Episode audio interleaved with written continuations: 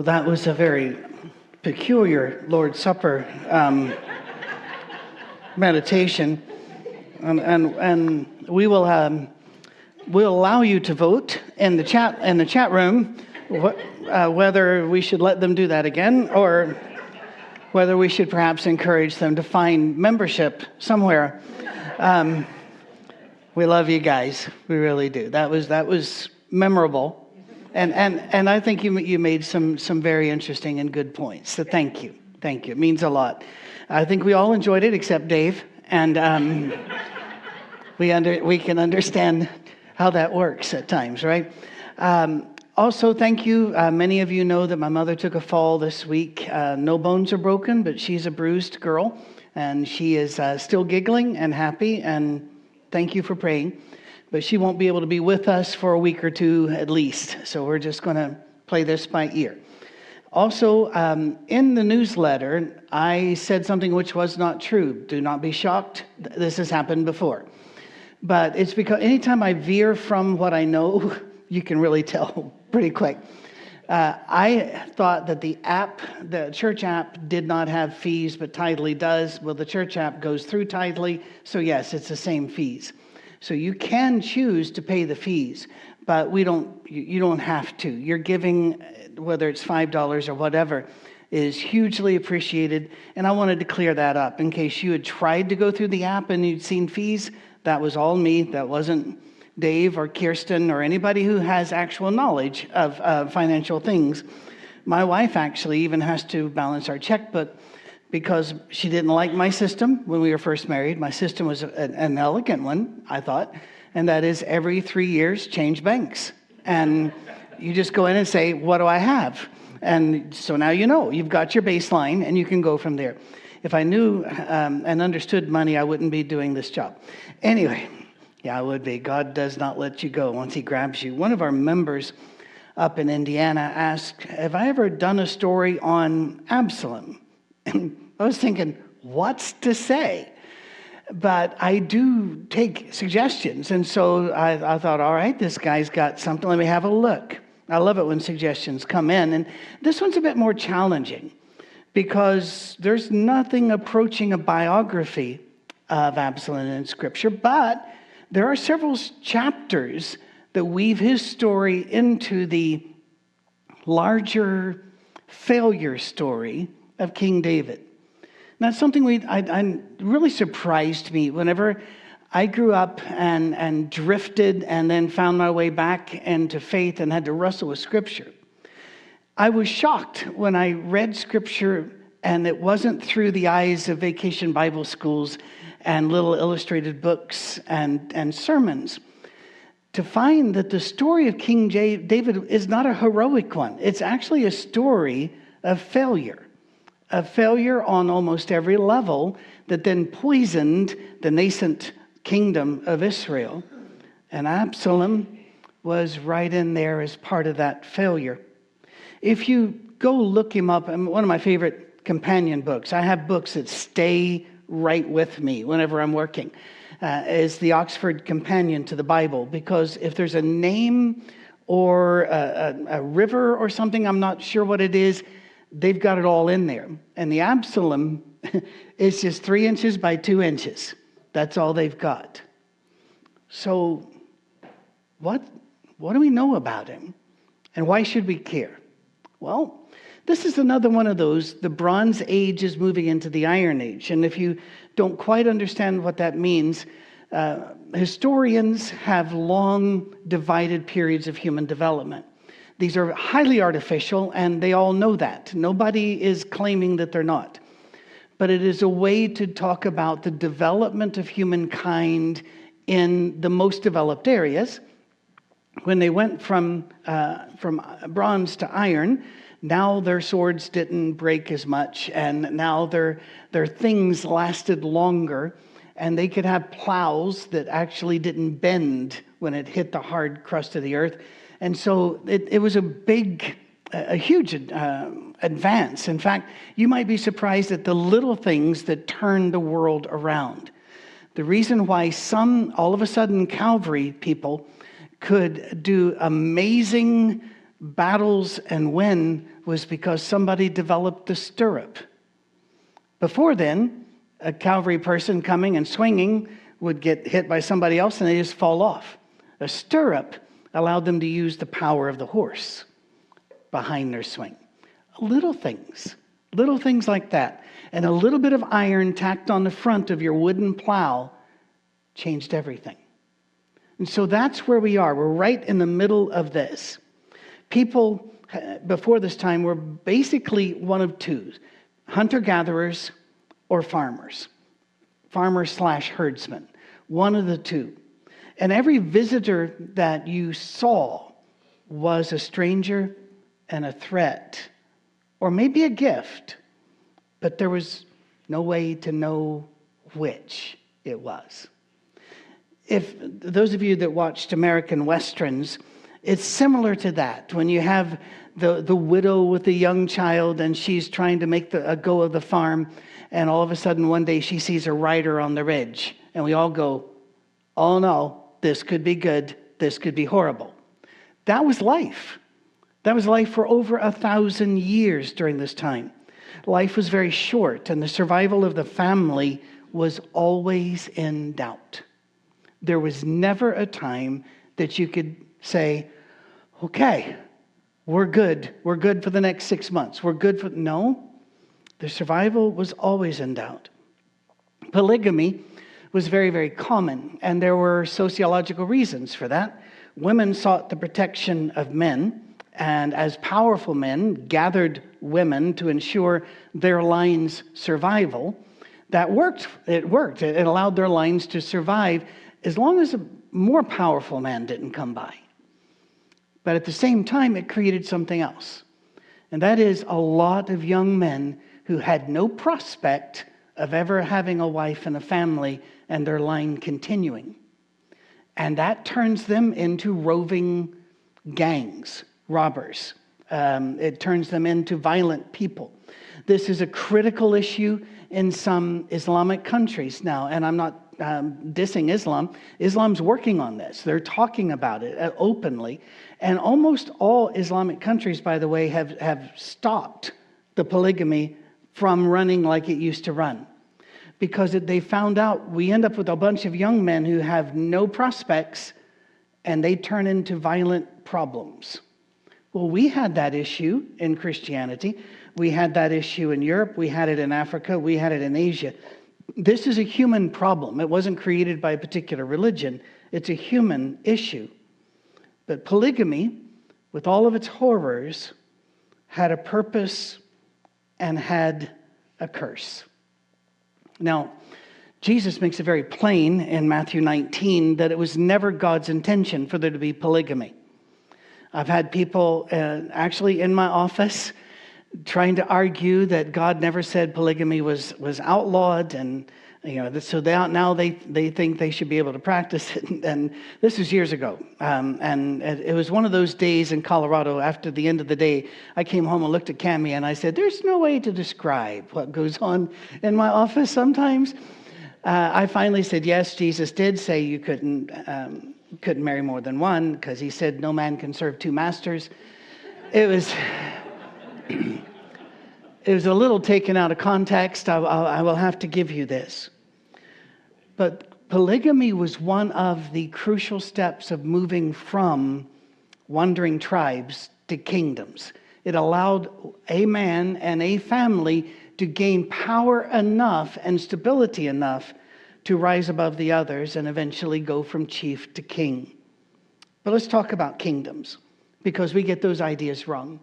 If you um, if you watch art or you, ha- you know anything about art, all of the, um, the representations of David and Solomon and the like, you, you see stone castles, you see knights in armor. And it's very hard to get away from this, but the people in medieval Europe were just painting what they knew and what they thought of kingdoms. There would have been no palace as we think of it. There would have been tents with perhaps rugs down, which was an amazing development. There would have been plants and gardens around, and there might have been some fountains that they dug. And don't think of you know spraying fountains. Just think of little rivers coming in, and they put rocks in it to make a noise. Um, they they would put wood and stone together and then cover it with dirt, and that would be your wall. You you you have to get back into the Bronze Age and the Iron Age to get your your thoughts here. So not Camelot and I've never watched Game of Thrones or the Vikings or any of that, but I'm sure that those were, you know, dirtier, rattier, smellier palaces, but probably closer to the reality. Kingdoms at the time of Saul and David were very, very rough approximations of what we would call a kingdom today. They were really a tribe with a localized center that very often moved. Yeah they moved. Wood, wood walls were wood, stone, and dirt. Um, there were some Iron Age people, and this would be a bit later, here in what we now call the United States of America, but also across the world, who figured out a way to actually set on fire the wood and stone inside of the, uh, of the dirt and created vitrified forts. And believe it or not, we're still not exactly sure how they pulled that off, but they still stand those of our members in southern Ohio know about uh, the Fort Hill State Park and about the, the Great Serpent Mound and such. One of the largest cities in the world for a long time was Cahokia, Illinois, uh, a city of great mounds. And then when the Americans came through looking for land, they were going, well, these bumpy bits, we're done with that. And they, they, most of them are now plowed under. So um, good job, guys. Uh, still, Life inside a palace back then was smelly, rough, crowded, and awful. But it was better than life outside, except for those that were way out. And for them, life was better, it was cleaner, healthier, until a stranger appeared on the horizon. And then everything was iffy. And you need to get this in because we just don't get this. We don't understand the fragility of life and how nasty, brutish, and short it really was. Those not in his, the king's family or in his employ would live outside the palace, trying to stay within running distance of the palace so that they could get to where the guys that had weapons were. But not to be too close, because being seen and being noticed by the powerful rarely went well. So you hovered on the edges.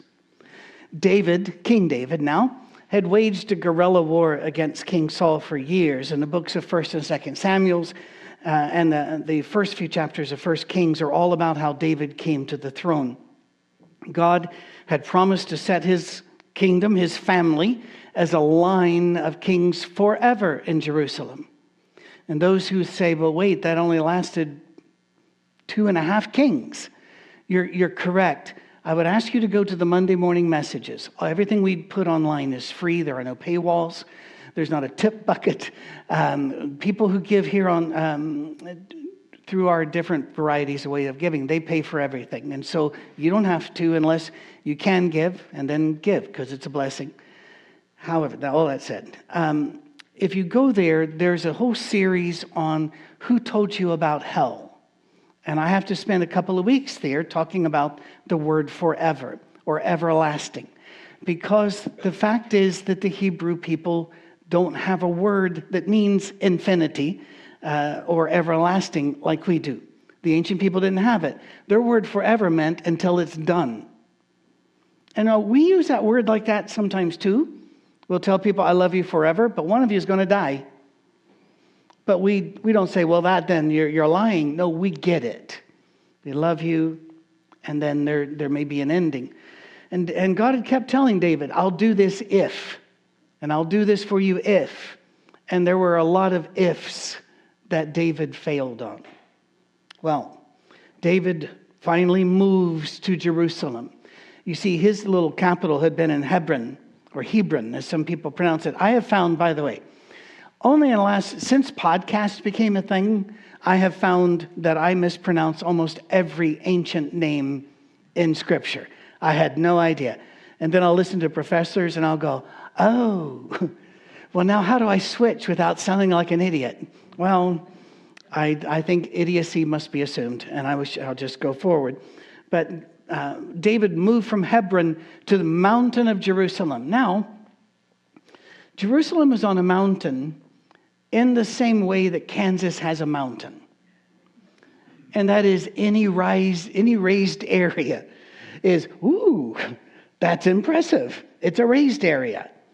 And so it, we would call it the hill, but it is called the Mount of the Lord in Scripture. And so he was now the high king who had taken the high ground. And once again, it's something we don't talk about much, but in most kingdoms, you had many kings. And then you had a high king. In Ireland, the Ardri. Uh, in, in Gaelic or in Scotland, the Ardri, the higher king among all the other kings. So now he was the high king on high ground. But David was also David. He was a king of the late bronze, early Iron Age, which meant David had a very low view of the value of women or the value of anyone else who did not benefit him at that moment. Read it and prove me wrong. He was only interested in those that could benefit him at the moment in the way he wanted. His bravado, his self centeredness lit a fuse that would eventually blow up his kingdom. Absalom was his third son. His mother was Maacah, uh, the daughter of Talmai, the king of Geshur. There will not be a test later. These kingdoms were tiny. You could see into other kingdoms. Geshur, if you remember where the Sea of Galilee is, you have the Dead Sea, you have the Jordan River, and you have the Sea of Galilee. Geshur is all over here on the eastern and northwestern side uh, I'm sorry, of western and northwestern side of the Sea of Galilee. It's the Golan Heights. Perhaps you've heard of that in, in your news reports. And it, is, it overlooks most of Israel. And the king of Geshur had a daughter who David married, and Absalom was the son. And he was given a great head start in life. I forget who it was who said originally about a rich person that they were born on third and thought they'd hit a triple. Some, I think all of us in this room were born pretty advanced compared to a lot of the world, and that we had family and food and protection and the like. Well, Absalom was given a great head start in life. He was David's son. He was extremely handsome. His hair is mentioned frequently that it was so long and so thick, and everybody really loved it. And he would have it cut every so often, and they would weigh it because it was so thick. So, many reasons to dislike this fellow already. He had charisma, he was smart. And by all accounts, he was very well loved and very well admired by, by his father as well as by the people in and around Jerusalem. He had three sons and one daughter, but there's a little question mark there. Because in 2 Samuel 1818, he laments that he has no son to carry forward his name. Well, theologians give us two ways of solving that issue, and either one of them actually makes sense. One is that he may have said that before he had three sons and a daughter, or the other is that his sons by that time had died. Please remember, there are many societies that didn't even name their child until they were two or three years old because you didn't want to get that attached. It is that. Uh, well, in America, in America until 1940, the average family, the youngest child would hit 14 about the time dad died. That's not long ago. We sometimes think, well, why didn't they just take a pill? Things are different now. We are blessed now, whether we feel blessed or not. David's misuse and treatment and mistreatment of women was not at all unusual in those days, although it was abominable. Uh, of course, his sons did the same. One of David's sons raped Absalom's sister. Ah, polygamy. All of these young men and young women related but stuck in the same area. Jerusalem at this time, David's kingdom would have, his palace would have been, you know, and all the retinue around there, about two acres. This is not a big thing. It grows over the centuries, but they're all packed in there. and there was a rape. And then the man threw her away. Had to have her, then hated her. The Bible says he looked upon her and despised her. Sadly, there are men like that today.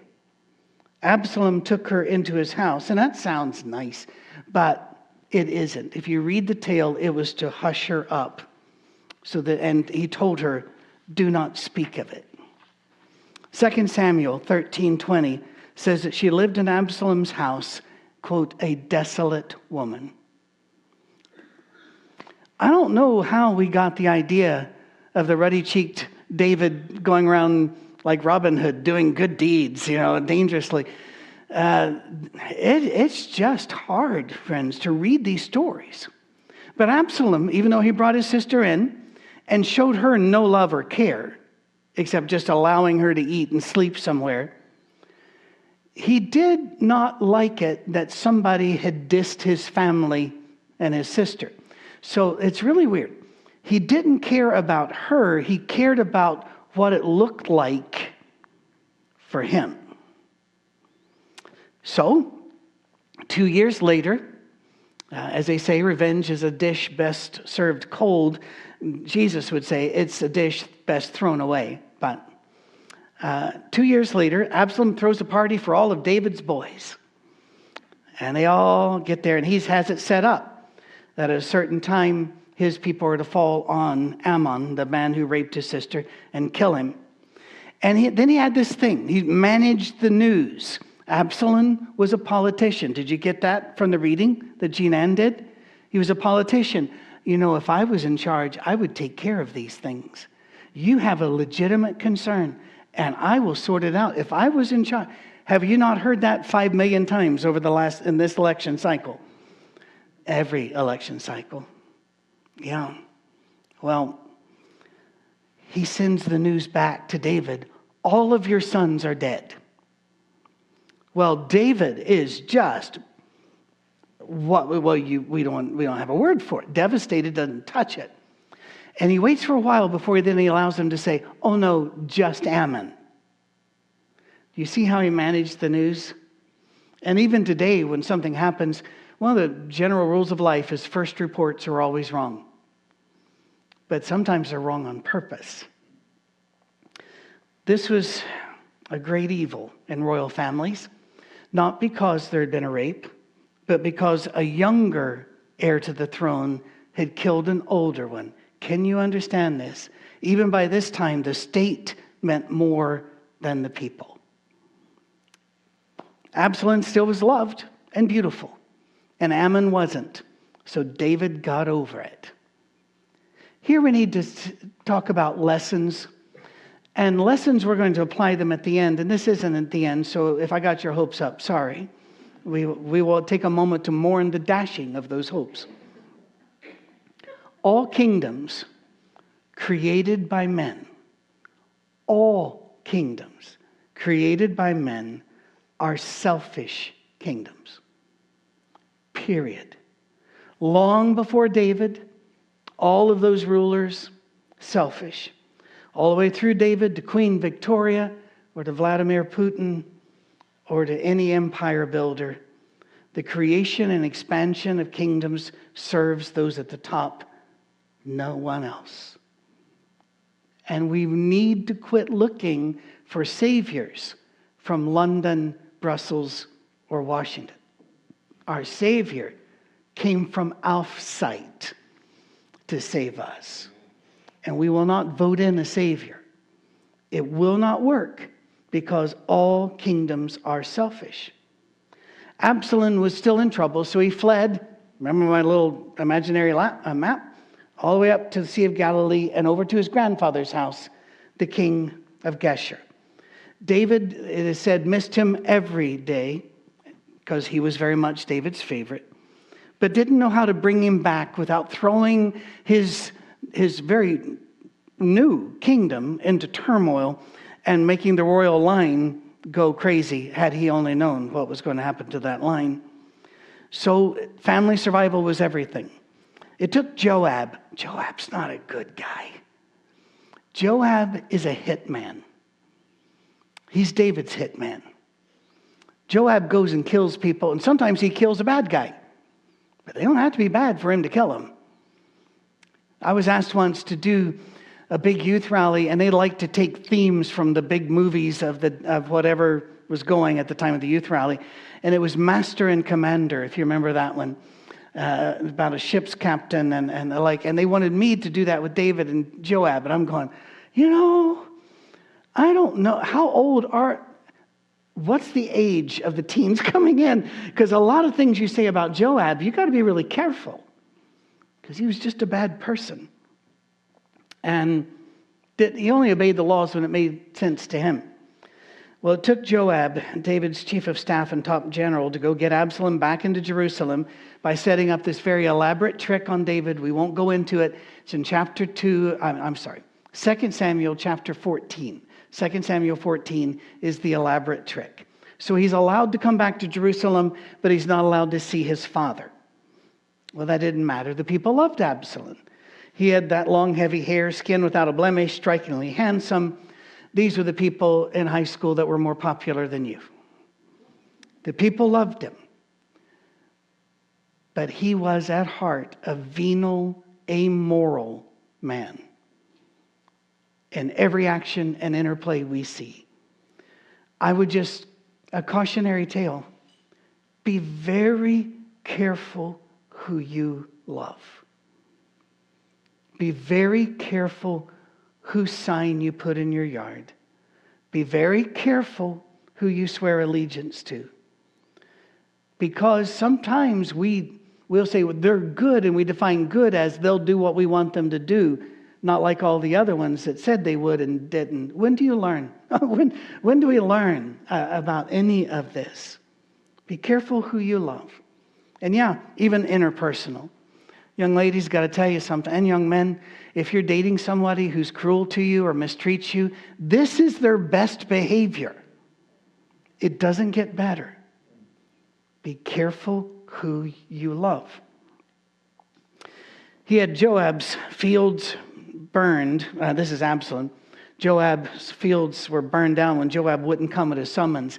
See, Joab was David's hit man, and he wasn't going to come for this little individual. There were other words that popped in. I could bring Dan up because he could probably say them. you, you made an impression. It was a good one. It was. You both did. You did a great job. You might have a, you might have a job now from now on. But Joab wasn't going to do that. So Absalom had his fields burned. I'm going to set your fields on fire.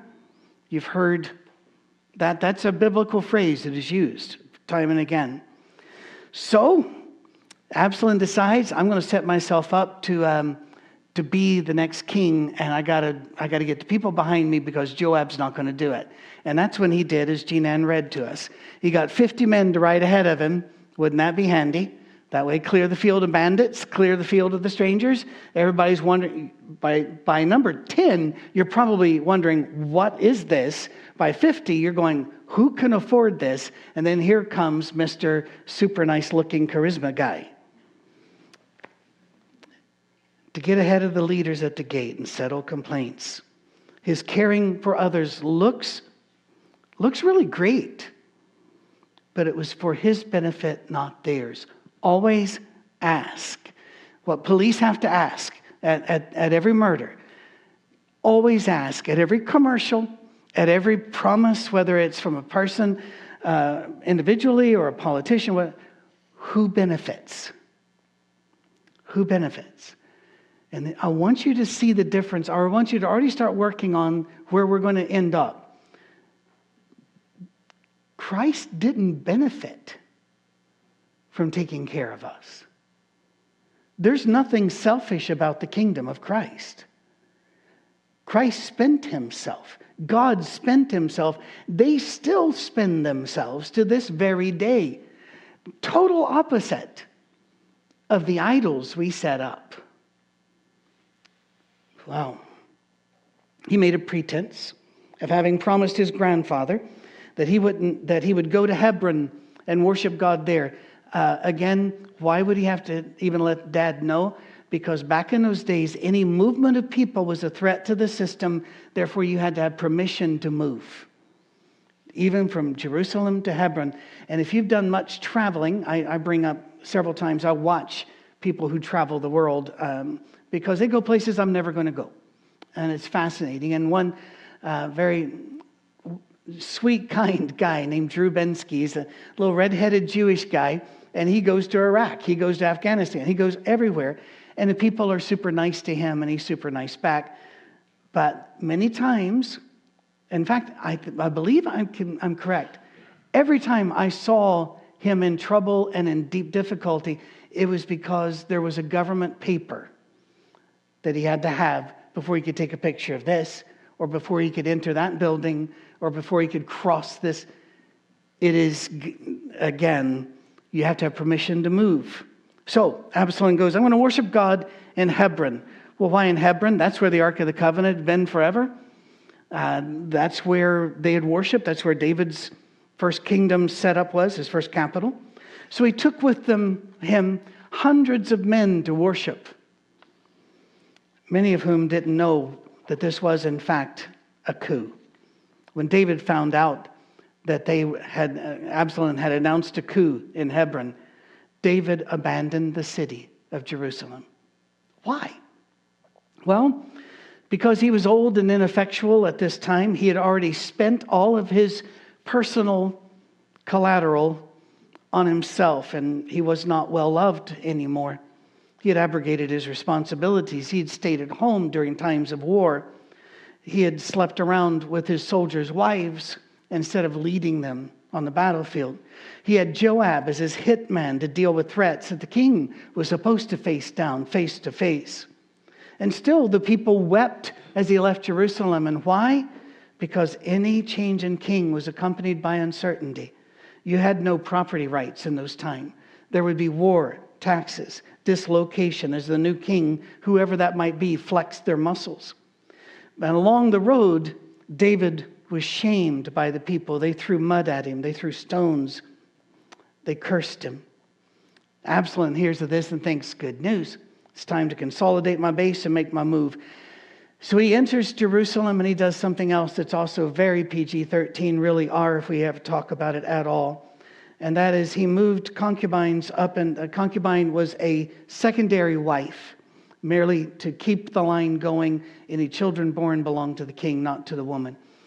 And he took some of them up on top of a, um, of a building, which would have been probably a one story mud thing, but there in plain sight. Uh, and in the tents, he entered the tents. And to enter the tent means that you are sleeping with the wives. I'm just, that's as much as I can say, since we don't know what little ears are there. It was his way of saying, everything's mine now. Again, these women had no value to these men. I'm just, I've had people say, you know, if you're really looking down read the Bible, and I'll say, parts of the Bible. Other parts will make you go out and kick something. And this is just abhorrent. And while he was doing this, he sent his army out to find and destroy his father. That sounds very familiar. David sleeping around, send the army out. Like father, like son. Apple proximity tree. Fill it in. When it was seen that the battle was unavoidable, a great many of the outlying tribes and families rallied and supported David, and they advised, they said, We're going to fight for you, but we don't think you can help us. You just stay at the gate. I mean, what a shameful time. Don't go with them in battle. This, you did, this did not happen in the Bronze Iron Age divide. But David says, quote, whatever seems best to you. He's not a king anymore. And this, by the way, won't be the last son who rebels against him and leads a coup. And no, I'm not going to tell the story of the other one. It's this one, just carbon copied and not as effective because he wasn't as good looking, I guess. Absalom and his men fought against those loyal to David, and it was a far ranging battle, fields and in woods uh, and in a forest. And in one dense wood, Absalom got his head caught in the branches. By the way, if you ever want to win a trivia uh, contest, ask people how Absalom died, and they'll say he, he hung by his hair from a tree. Nope. Not to be pedantic. Actually, it is. I'm being pedantic. The Bible never says hair. It, he got his head stuck, which makes more sense because if his hair, you can cut that. But you're riding through and two branches grab, maybe break a jaw, hold on. Donkey keeps going because donkeys don't wake up in the morning trying to figure out how to be a good donkey. They're donkeys. Gone. And he's hanging there. And Joab hears one of the men spots and goes, Absalom's hung up in the tree there.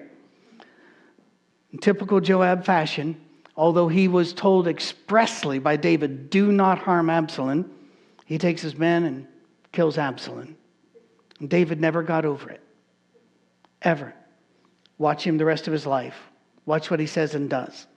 Not a single king, however, not a single king not a single powerful figure of his day or many generations later learned one single thing from this. How appalling is that? They didn't learn a thing. So, what should we learn? Well, let's start with the simple stuff. Um, beauty is a blessing, it's also a trap, it's an opportunity. And it's a danger. You'll see sometimes, especially in a month and a half from when this is done, we don't know when you're going to watch, but after Christmas, immediately come the exercise gym and the mirror that will yell at you thing that you have to pay per month for. That's called Peloton, and I don't. Do you not have people in your life to yell at you? But anyway, um, you, uh, there's the internet. They will yell at you for free on the internet. But they will do that because now you got to lose your weight and lose your and they will have these models that have never had fat on them in their life or guys that are all big muscles only 5 minutes a day. Liar. It's genetics. Just come on and say, "God bless me with this. Sorry about you, but I'll still be your friend." You know, we can go out together or something. Charisma is the same any beauty, any ability, intelligence, um, what, what skills that you've got, give it to God. Amen. Give it to God. Because if you don't, it's a trap that'll leave you hanging in a tree, metaphysically. We, we're supposed to use our brains and our looks and our everything else for future generations. We also could learn this polygamy is a stupid thing. And every society pretty much finds that out after a while and starts dialing it down. In the Quran, it's highly regulated. Uh, later, they ignored the Quran in some, in some places. But um, even you know, back during the time of Muhammad, he said, no, this is, this is pretty bad. Um, so he limited it. That's bad. Here's another bad thing men ruling over women and treating them as if they're not people, not equal, not also made in the Garden of Eden alongside them. That's, that's evil in its plainest form. It was evil when Absalom did it. It's evil when men dump their wives and marry someone young enough to be their daughter or granddaughter as a sign of their wealth and power. It's wrong. And that reliance on any, we can also do this another one. Any reliance on any king or political party is a fool's game. Stay informed, please. If you want to be involved in politics, you're allowed to. Although the Bible does say any good soldier does not entangle themselves in the affairs of this world. So maybe there's some balance and some lines there. I won't draw them for you. I won't tell you who to vote for ever. We don't do politics here. I also won't tell you um, which not only party but which position you should vote for and which you shouldn't. You know, that's between you and God, and God didn't give me the authority to draw those lines, so I won't. But I will say this the book of Revelation was written to testify that every human government is a beast. And if you find yourself bowing to it, you're bowing the wrong direction. Read the book there. It's not to tell us that we get to kill sinners at the Battle of Armageddon. It's about governmental authority acting as if it is a God and the bestower of all good gifts. The Bible says that government can do good and it can moderate the worst behaviors. And I'm, I'm so grateful that it does that. I'm grateful for laws. I'm grateful for law enforcement officers. I'm grateful for those guardrails that government, good government, can and should put in place.